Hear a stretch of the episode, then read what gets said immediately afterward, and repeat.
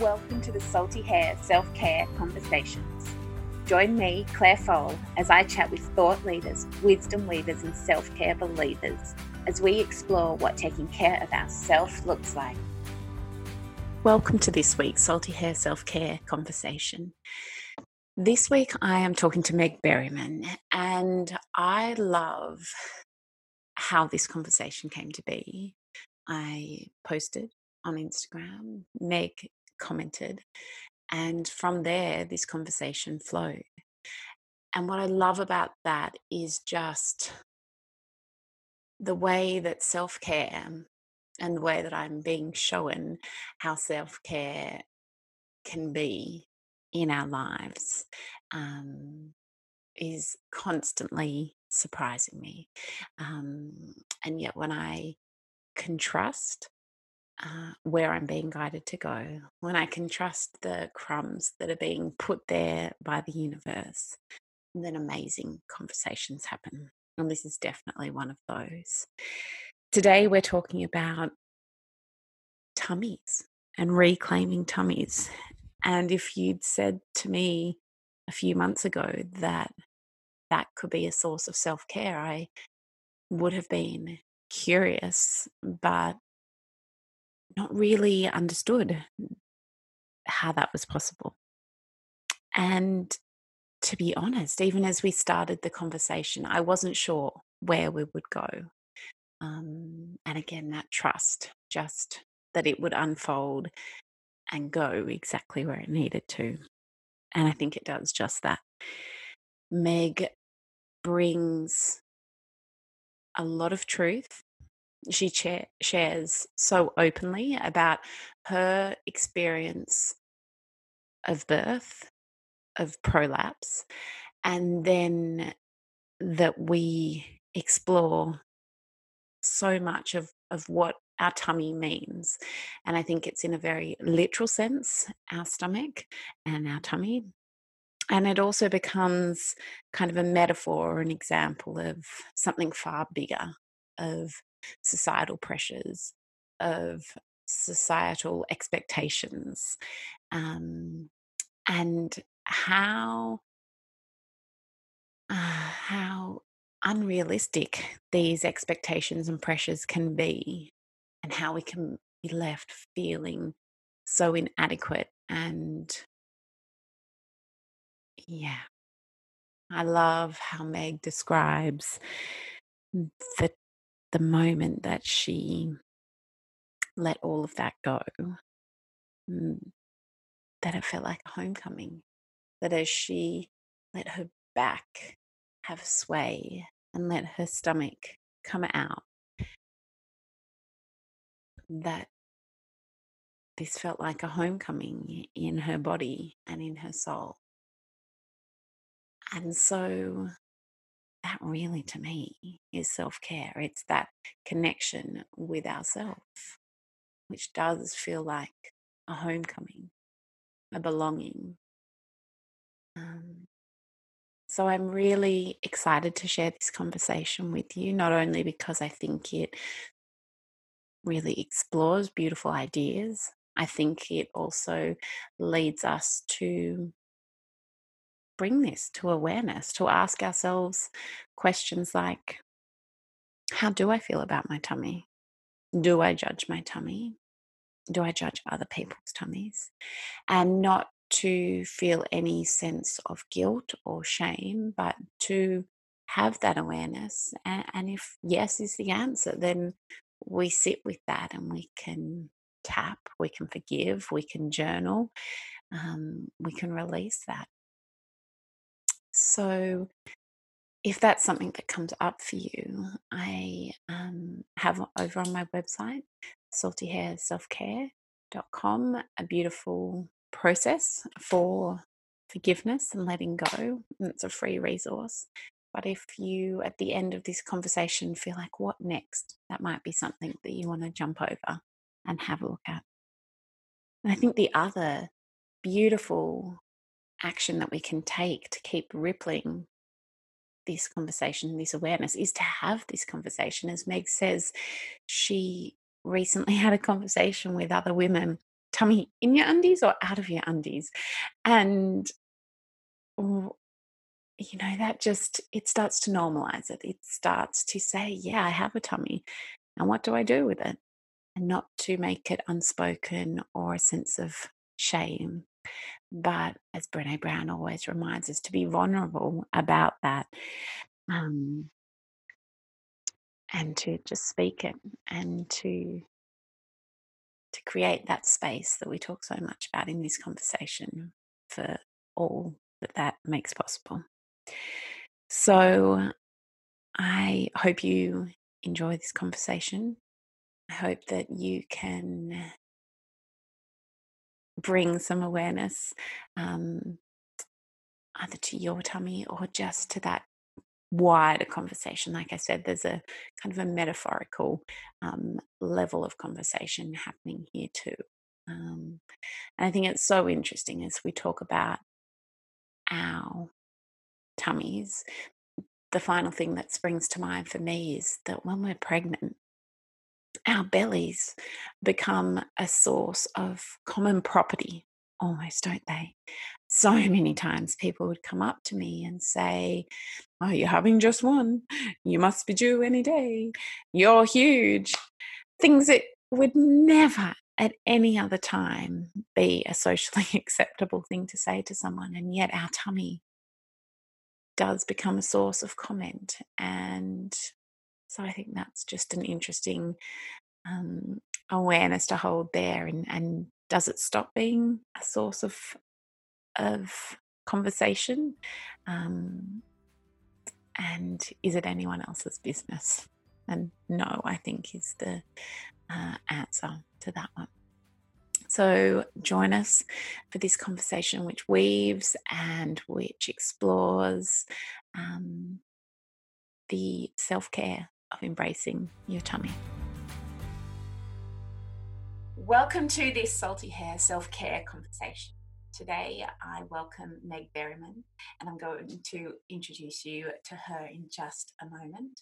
Uh, but first, I wanted to invite you, Meg, and everyone who is listening to join me in taking three breaths together to open up this space and this conversation. So maybe you want to shut your eyes or lower your gaze. We'll just take that first big breath in through our nose and let that go out through our mouth. Take a big breath in through our nose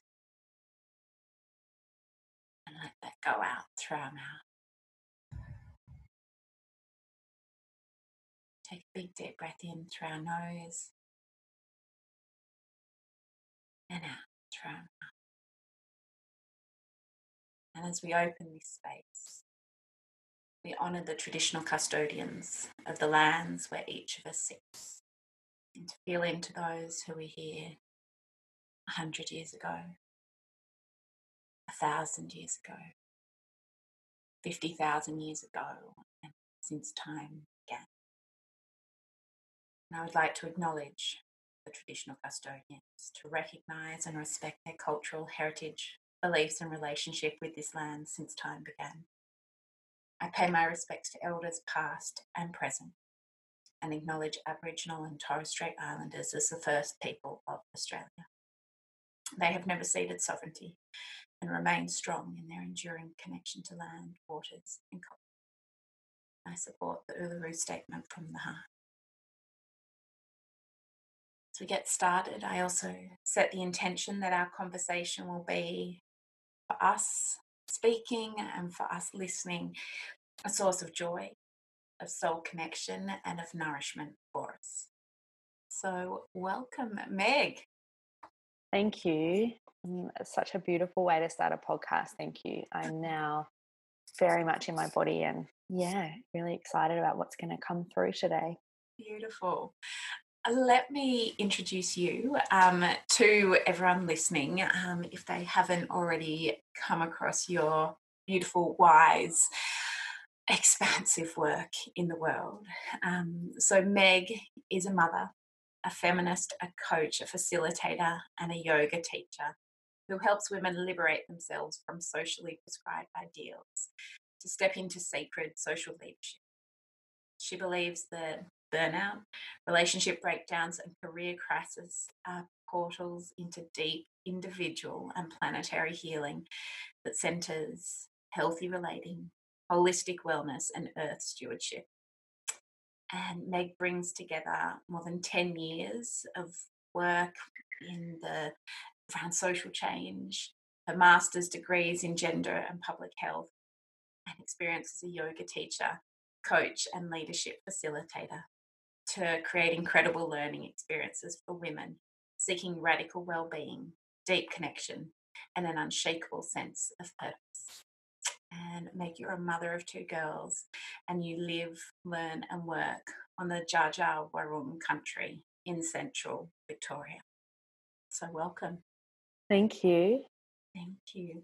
Now, a couple of weeks ago, I posted on Instagram, and it was photo of my silhouette, and the caption was, I'm not pregnant.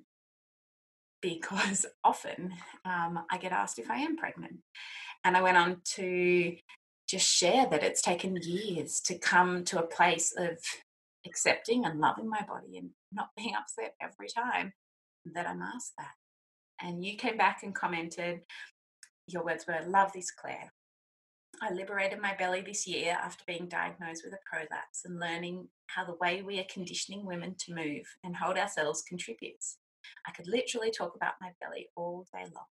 I love how my back now has a curve and I can wear different types of clothes. And so this conversation was born. Um, so, Meg, could you share a bit of your story with us, what it means to liberate your belly and, and what this has meant for you? Sure. So, I think as a as a context for this conversation about what I'm going to share is that I love your approach to self care, Claire, and I love how you talk about it because I think your framing around self care as an act of rebellion is really aligned with. Um, there's a train going past. I live right on a train line. Uh, is really aligned with my own view of self care um, and how we show up for both ourselves, each other, and the earth as well. And so when I saw your post, it had come on the back of quite a journey this year around my own belly. Mm-hmm. And um, I really see how we relate to our belly as such, again, a portal into how we relate to women, to womanhood, how we relate to mothers, how we relate to each other as women, and then also how we relate to the earth. And, and hopefully we'll go into each of those layers. But basically, starting from this year, so I had my second daughter uh, nearly a year ago exactly, and um, she was induced um, at 39 weeks, and so during the birth it was it was really intense. I'd had a beautiful water birth with my first, and then this um, kind of medicalized birth with my second. no judgment there at all. Just like they were they were different, mm. um, and straight after the birth, I felt like something had shifted. Um, and I didn't know how to describe it. And I was trying to tell the midwives that, like, I was in a lot of pain and there was stuff that just felt different. And um, I was told, as we are, like, everything's fine, there's a little tear and stitch you up. And um, and then it's all about the baby, right? And so while we're obsessively weighing babies, talking about our baby's weight, um, our vaginas and our pelvic organs is not something that comes up in conversation unless you've got a great GP. And so um, it took me 10 months to figure out, and thank goodness I had a friend who had been diagnosed quite early that I had pelvic organ prolapse. And um, for those who don't know what that is, it's basically just a shifting of the pelvic organs um, and a thinning of the vaginal wall so that the um, one or more of the pelvic organs, so that your uterus, your bladder, or your rectum, are applying pressure to the inside of your um, uh, to the vaginal wall. So they're not falling into your vagina or like there's lots of misconceptions around it but basically the way that i was experiencing it was just um, pressure okay. Yeah and so i straight away after receiving the diagnosis went into the internalized voice of the patriarchy which is the voice of i did something wrong. Something's wrong with me. This is catastrophic. This is the end of everything. And um, and started googling as you do. And the googling kind of reinforced my worst fears but not only that i realized that in trying to figure out what was happening i had no reference point for what this area of my body was supposed to look and feel like mm-hmm. i was looking at these claire like i was looking at these anatomical diagrams on google being like how does this relate? Like, where are the actual pictures, the actual talking about? Where is this represented anywhere? Yeah. And it's just so telling, right? That, like, this area of which we should hold most sacred and which we should be so deeply connected with. I was in this situation after so many years of embodiment practice, so many years of like jade egg and all this stuff. I was in this situation with no information and like, what the fuck is going on? Excuse my language. And so I really quickly, thank goodness for all of the scaffolding, started to look for a different perspective. And thank goodness I found it. And I found a woman by the name of Christine Kent, and she had done significant amounts of research on the pelvis.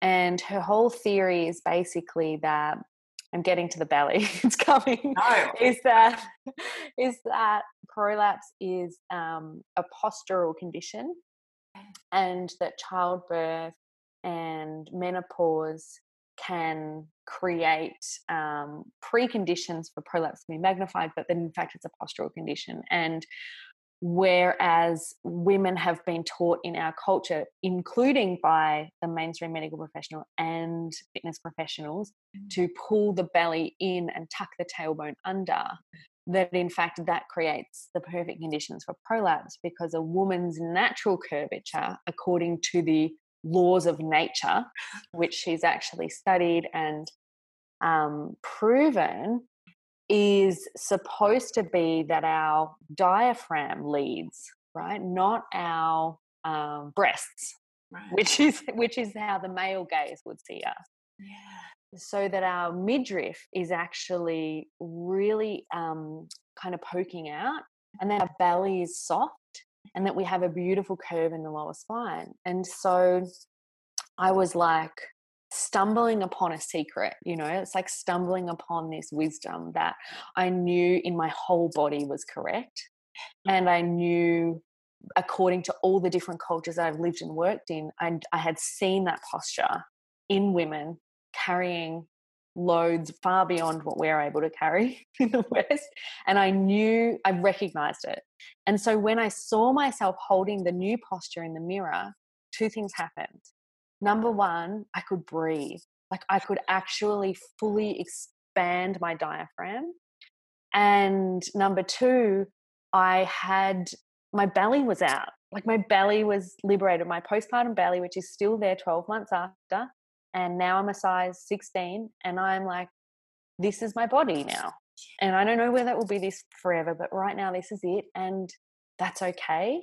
And so to see my belly but then to see this curve in my lower spine I almost wept with like a recognition of this is how we're supposed to hold ourselves and like get emotional talking about the real grief of understanding how I tried to hide my belly to fit a lens that had been prescribed to me by men and how I'd never fit into that and all the ways I tried to fit into that by wearing bathers under my dresses and um and like look you know when you stand in the mirror and you're holding your flesh and trying to make it like go away and just all of that grief came flooding back and it's kind of been this journey this year of now learning like i've always worn tight skinny jeans learning um, what i need to dress and what feels good and how to sit and move and hold myself in a way that doesn't aggravate my symptoms but more importantly that just feels like me Mm. And it's been like a homecoming, I think is the only way to describe it. Yes. Oh, thank you, Meg, for putting all of that into words and for just sharing all of that. And as you're speaking, I I feel really emotional. Um, so much of that is new to me. It's me hearing it for the first time as we record this, and I kind of feel like my breath's being taken away. Uh, like you said, in recognition with that grief, and uh, yeah, I really, really um, feel you and I'm so grateful to you for sharing that. And and like you said, that it it's it feels like just another portal, another metaphor for the way that we are told told by them, they, this kind of out there societal pressure to be one way when that actually is just not how we're meant to be and, that homecoming and that wholeness as we let go of that pressure and come back into ourselves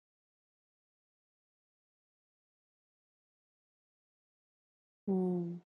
I had this moment even this week, or like it's it's not to say that like I'm there and no, it's because it's constantly still coming up against that voice that's looking at this body saying this body is wrong.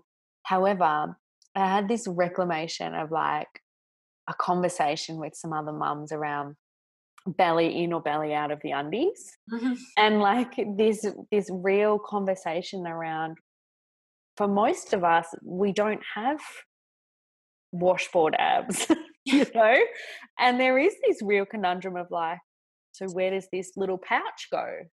And just little things like that i really believe the starting point sometimes of changing our internal language is changing how we relate to others about this stuff. And so that's why i'm so grateful to be having this conversation with you because i am like so happy to have zero filter and share all of the gory details because I think that it's truly in service of what we're trying to move culture toward. Yes. Yeah. Absolutely. And and that you said it before, it's an act of rebellion to say, letting my tummy be in its natural form. How amazing that that can be a uh, an act of self care, of activism, of rebellion. You know, it, it that is how simple and how powerful and possible that this that can all be. Mm-hmm. Yeah, and it's an act of education too. Mm. You know, I saw Sarah Jenks talking about it recently about her belly and saying like, why is it in our conditioning that we only see women as pregnant or not pregnant? Mm-hmm. you know, like they're the only two. That's the dyad, the binary. Right. And I just think goodness, like re-inhabiting the grey areas and the in-betweens and the becomings and the um and not having to label things. It's just like, why does it matter if someone is pregnant or not? Yeah. Like why does that why is that identity piece so important? Yeah. Like why why do we need to label and categorize people? And it's actually been something on my mind. I don't know whether I'm just going to take it off on this tangent. So apologies in advance if you want to bring it back in. Just in terms of how we relate to each other and really seeing myself over the past few years, um, and this year being a really big year in terms of making relationships with women such as yourself that are totally built on mutual love and respect and support as opposed to needing to put people in a hierarchy and needing to constant prescribe value to someone according to what they do, whether they're pregnant or not, like quantifying their value so that we feel better than or less than is like such the conditioning of patriarchy, right? And so I feel like this conversation around self care also massively extends to our relationships and how we by re-inhabiting and re-loving these areas of ourselves it gives us portals to reconnect with other women who have bellies who we haven't probably previously been able to because we've been judging them aka judging ourselves. Yes yes and i think it's it's that judging and as you're speaking it, it's it's kind of a, an attempt to control and to label and to order our world in saying tummy equals pregnant. And like you said, I had written down that as well that binary of pregnant, not pregnant, tummy good or tummy bad. Mm. And to take that away and to to say the paradox is she's got a tummy and she's not pregnant. Wow, can I can I deal with the complexity of that? What else is possible? And it takes away the control, but it also it, it's that same kind of expansiveness of like when you do not suck in your tummy, just like what else is possible in that space? And and like you you said that if I can allow that for myself, that then ripples out to the women around me and, mm-hmm. and how mm-hmm. we can interact with each other and that is you know really the basis of what i teach and everything is connecting our deeper internal well wellness and empowerment work with the bigger picture. Mm-hmm. and what i'm seeing a lot of in the world right now is um, powerlessness and um, helplessness and damsels in distress which are understandable because uh, lots of years of conditioning and stuff. But what i'm really interested in is activating everyone into social leadership through the portal of like these big catastrophic or feel catastrophic things in our lives and the empowerment work that we do in that moment is such um, a powerful potent medicine that we can then inhabit and embody in the world and through that pathway in addition to the flow on effects of like all the creative energy that's freed up from not hating on ourselves all the time, which creates action. I think these two forms of leadership, both the energetic and the actual kind of action, is um, yeah, like I'm I'm really interested in training this new type of activist that's gone to the depths within herself to decolonize that thinking and to reclaim the fact that she is she, she is her, yeah. in, in all the imperfections and perfections of that. And what you said before about that you don't get triggered anymore, like that is so powerful mm-hmm. because when you don't get triggered, that's created a shift in the matrix, you know, like that's created an interruption in the pattern. And suddenly the other person has to then go away and do their work on why did I feel the need to tell that person that she looked pregnant? Yes. What do I have around my belly? And I'm, I don't know, I'm just curious. I know you're interviewing me, but I just like these things to be conversations. Like, how did, how did you get there with your belly? Like, what's been your process? That is, it's a great question. And you know, it's not even one that I've probably reflected on um, with consciousness. Um, but I what I what springs to mind was like this is before I had kids. People would stand up for the bus on the bus for me because they thought I was pregnant, like pre-pregnancy, and and it will like on a some weeks it will be a few times a week I'll be asked when are you due? You know like it's a it's a thing. Um and then in August this year I was like enough and, and I would always say something like, oh, no, no, no, I've got three babies, had it, you know, just that, you know, I would try and accommodate the other person um, and try and make them not feel uncomfortable because I was so embarrassed that they thought I was pregnant um, and didn't want them to feel embarrassed about that.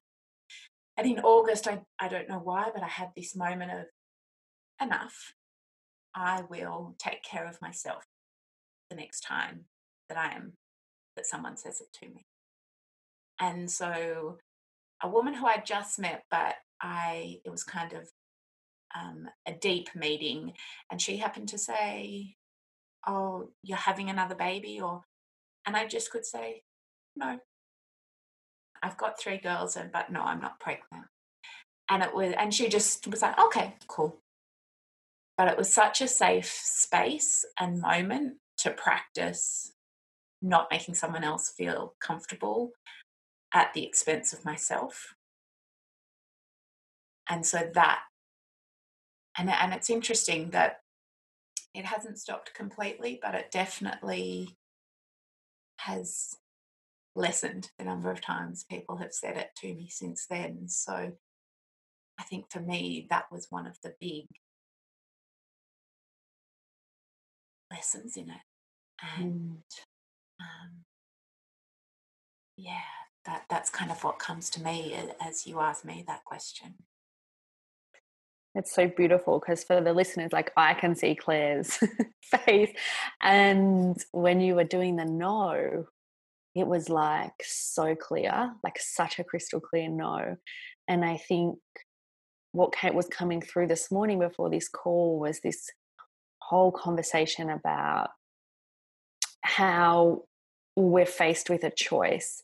The choice is to belong and accommodate as women and girls, and or to stand up for ourselves. And it's like what we're doing by accommodating others or being the on the receiving end of these microaggressions is that we're really punishing ourselves which so many of us already have that internal punitive voice because we were raised that way and what we're choosing to do is to take the wound rather than wound the other person. And it's like, I don't want my girls growing up with that, you know? And it makes me really emotional. Think about if I can teach them one thing, and it is to stand up for themselves. And sometimes that means being able to cause discomfort in someone else but that that's not a bad thing right? That that actually discomfort and courageous conversations and all of that can be learning but it's not worth our own like sacrificing our own needs anymore or our own um, sense of self. Absolutely and, and how beautiful is that as you know, I, I talk about self care as a devotion to yourself, of choosing yourself before someone else. Mm-hmm. And so, oh, the emotion rises up as I say that, that it is a, an, an act of self care. Like you said, in that moment, to say, I will choose myself, I will be devoted to my truth over your comfort in this interaction. Mm-hmm. It's really, really profound. Yeah, I feel all the feelings when you say that. Mm. I think something else that, as I was reflecting in the lead up to today, and you kind of touched on it a bit before, was I feel like our tummies are, again, that portal, that metaphor, that summing up so beautifully so many of the the paradoxes and the mixed messages and really the impossibility of being a woman at the moment of your where you know the role of mother but then of perfect body but then of don't stress about food have a positive body image but it's selfish to take time for yourself of, of, of being modest but look great in a bikini. It, it's so many things and that yeah the tummy just seems to it will be what it will be. Uh, no amount of pressure is going to make it be anything else. Mm-hmm. Yeah I love that. And just actually expanding that awareness of the tummy in a metaphorical sense, but also like a biological sense. Two things that came through. Like one, when I was went through my own burnout experience, um, slash breakthrough, however you want to frame it.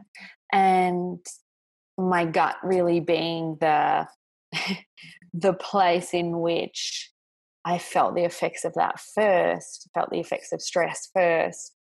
Um, like it is, it does have this profound role, like far beyond just what it looks like that we're not, we haven't even touched on yet. And the second part of that, which I'm kind of processing as we're talking, is this year has been a really big year for me in terms of learning um, another layer, because I think I'd done lots of scaffolding, another layer of taking time to process and digest my experiences throughout the day so that they're not building up and creating kind of these pressure cooker moments, you know, with my kids or whatever, and how important that is for for myself, like as a highly sensitive person, but also just as a woman who, whilst you're going through motherhood, you're also processing your whole childhood and also trying to process your present day experience.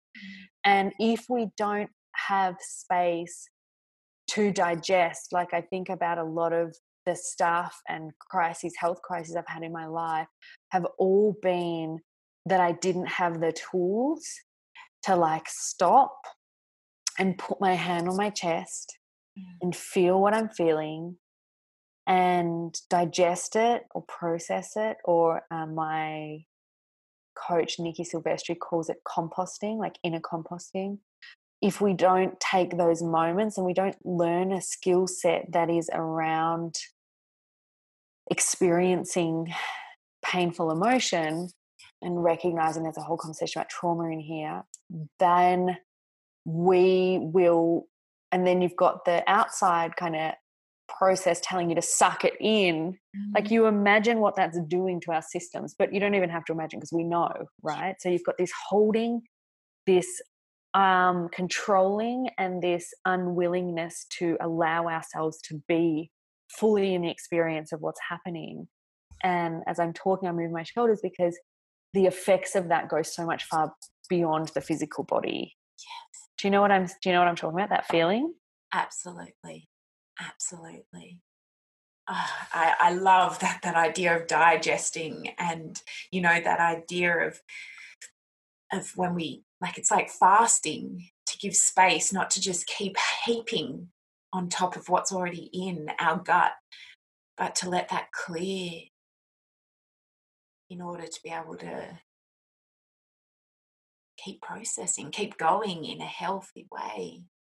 Well, and to reap the wisdom and the medicine from it, you know, which is the thing that when we take time to process something, we alchemize it into power and becomes the medicine. And so when you think back to the start of the conversation when I was talking about the diaphragm and actually lengthening the place between your pubic bone and your chest, so you're almost like creating a uh, um, like a what is it, a seahorse shape on the front well actually like space in our digestive system is great like you said fasting but also just physical space to allow your digestive organs to do what they need to do. And if you think about this concept of space and you talk about it a lot being like the secret sauce to everything you take that to a collective level, then we have a really vastly different world than if we're compressed and constricted and shut down. Of course, we consume less mindfully. Like, of course, we do damage to others. Of course, we do damage to the planet when that is the way in which we're inhabiting nature, which is our bodies. Of course, right? And so, this idea of spaciousness, I just can't emphasize it enough. And to get that spaciousness, there needs to be courageous conversations and there needs to be boundaries. Absolutely. Oh, I love that. Thank you so much, Meg, for reflecting that and that in creating that spaciousness physically within ourselves, just the ripple effect that that has out. And like you, well, we started from at that for ourselves, for each other, for the earth. From that simple act of, of breathing fully down into our diaphragm. How amazing is that? so amazing. But then, you know, it goes back to this thing of like, it's enough just to breathe, you know, like I think we're heaping on all this judgment and shame around like, I should be doing more out there. I should be, well, if you've got kids, if you're doing your own inner healing, if you're embarking on um, a pathway through burnout, which I'm going to be talking a lot about next year, any of those things, like just meeting what's coming up in your experience. And if that is a deeply painful trigger around someone looking at your belly or you looking at other people's bellies, like working there, then that is that is change that is changing culture but the thing that we need to get really accustomed to is that number one we're not going to see the results in our lifetime so there's a big leap of faith to be had and a trust and, and a really strong intention to live your life in a way that is um, congruent. And then there's this thing around like, and we don't need to quantify my contribution versus someone else's contribution versus, you know, like again, we don't we've been taught to compare ourselves, but actually we're all so really different. We're all weaving our own magic. We're all meeting our own experiences and alchemizing them and healing them, creating like changes in culture. So there is no comparison needed. And in letting go of that, so much energy is freed up to actually do the work of calling this shit out like once and for all. Absolutely. And and as you were speaking before, and it's just come back to me as you're saying that, that it reminds me, it kind of feels like this before when you were talking about the the waiting for the the Prince Charming to come and save us. It feels like we get there's this choice if we want that you know everyone's like oh i so, so we can be like, I uh, want to wear a bikini to the beach this year. So I'm going to go and pay money and I'm going to get this person to get me beach ready. Or I can go and put on a bikini today. yes, it's like that. And so, what's the inner work required to go and put on that bikini today? Yeah. You know? Yeah. And when you were talking, I got this really strong, again, the, the, the choice mm. of do I choose my lens and mm. the gaze? And then if anyone else has a different gaze, that won't affect me. Mm. Or do I try and fit into a gaze which is, as you say, like literally impossible to reach? like that we'll never. I don't know anyone that that is happy, like even with all the work and all the stuff like in their bodies, because the gaze is um, has been built to disempower. Yeah, and constantly shift and mm-hmm, totally all of that. I, I wanted to jump back as well. Something that, as you started your story, which I think really stood out to me, was as you gave birth, you had this sense of something's shifted, something's different. And yet that wasn't enough that there's those voices outside of us that say don't don't listen to that. Don't trust that. We'll tell you what's good for you. We'll tell you how things are. Mm-hmm. and i i just wanted to kind of come back to that because like you said you're you're someone who's who's been doing the work and and if it can happen to you it happens to all of us right? That think, yeah, that just how that that shifts things, and and we're told that. Mm-hmm. Yeah, and it's it's. I'm so glad that you brought it back because I'm in a bit of an avoidance pattern right now because I know I need to do some processing around the birth, and it's coming up to a year, and so.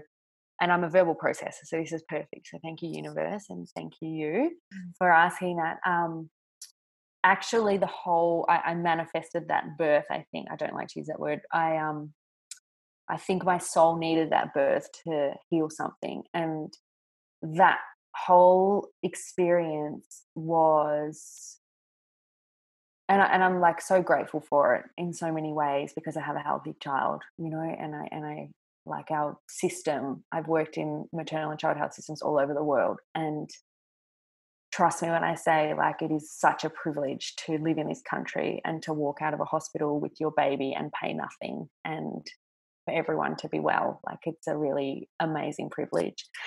And at the same time, because it's nuanced, I gave my power away in that situation and I knew exactly what I was doing because I couldn't hold the discomfort anymore. I, I couldn't hold that whole pregnancy was was that battle of not wanting to digest my experience or meet fears or actually acknowledge a whole story I had around that when one is sick and tired, it equals failure mm-hmm. and it equals uh, punishment because that's how I grew up. And so I couldn't hold it anymore and I wanted help. And so, on an inner knowing level, I knew my baby was fine, but you, you get enough tests and like you're gonna find something. So I um yeah, I ended up in a situation where I tr- I made it as empowered as I possibly could on that day with everything that was happening for me. Um, but there were certain times in both births, but particularly that one, when I recall um, very clearly leaving my body in order uh, and my sovereignty in order to um, be liked and be pliable and be the good birthing woman.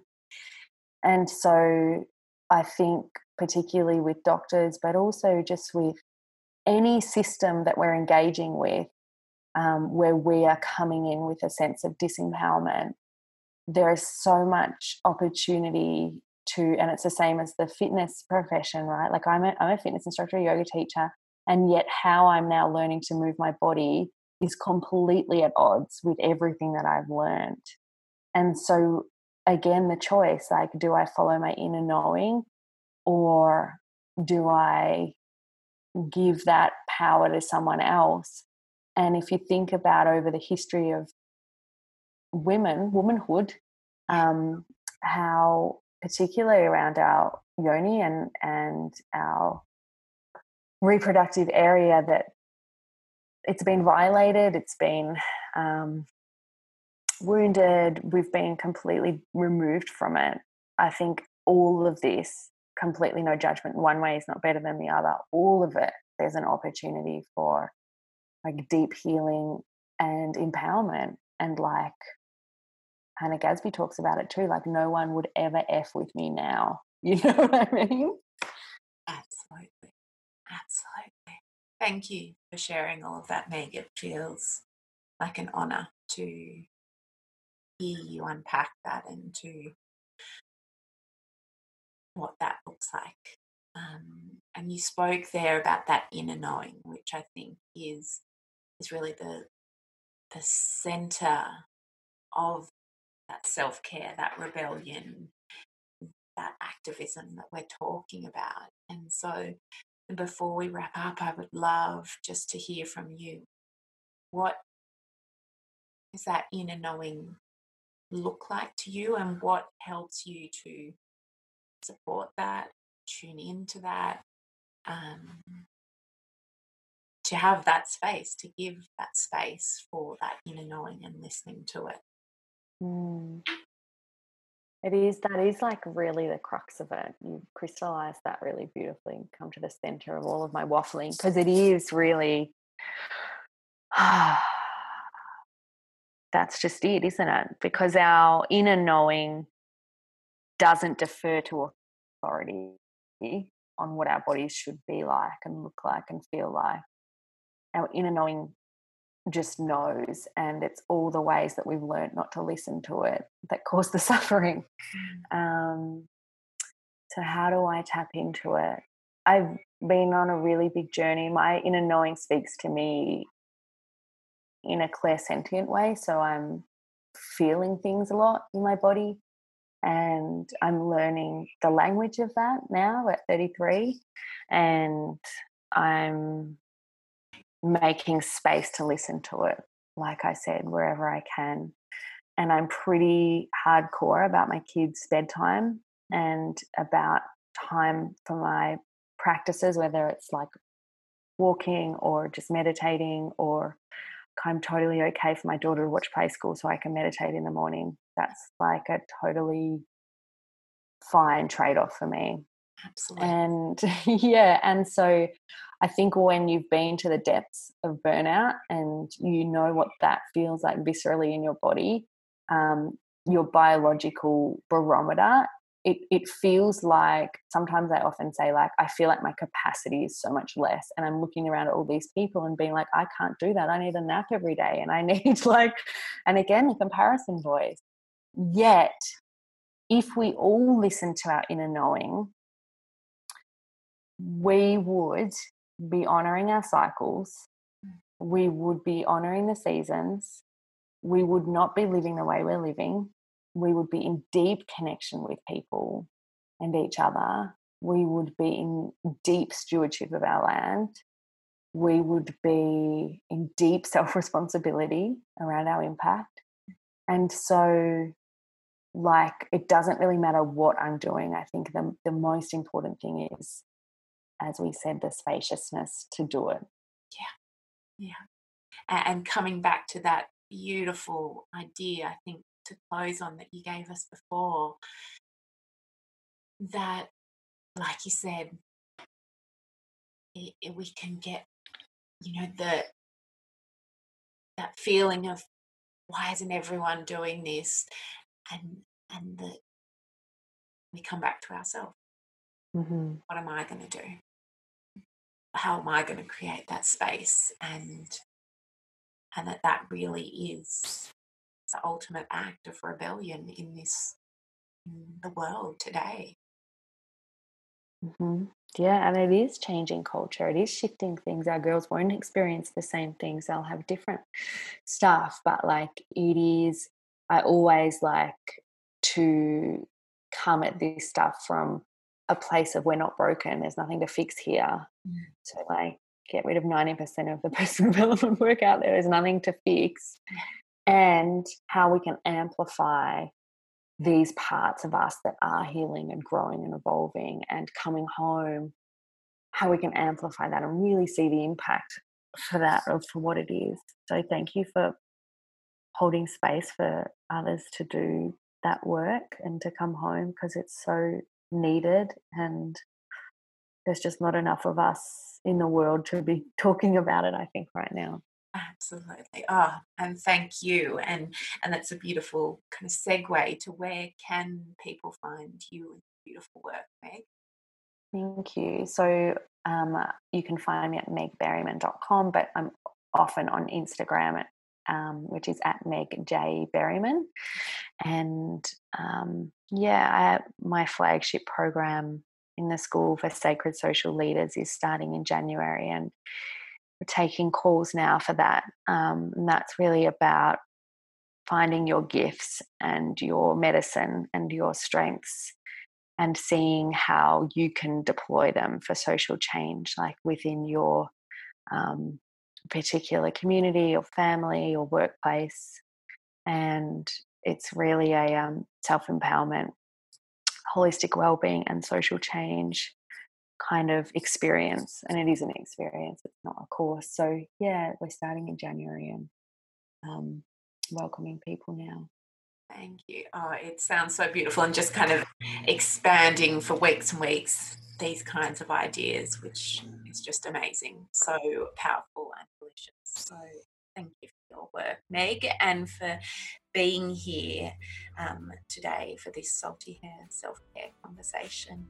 And to everyone who has joined us, until next week, I hope you have a week filled with joy and with peace. Bye.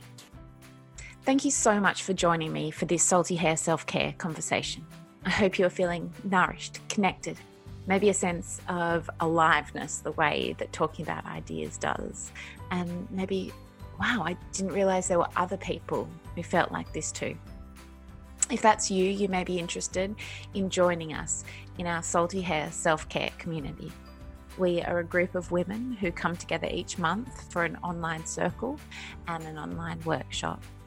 and value a shared sense of belonging and being surrounded by others who are also exploring what it means to take care of themselves.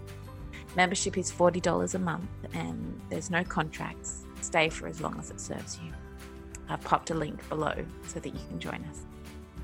If you're listening to this on iTunes, I would love you to subscribe, to rate, and leave a review to help others find these conversations.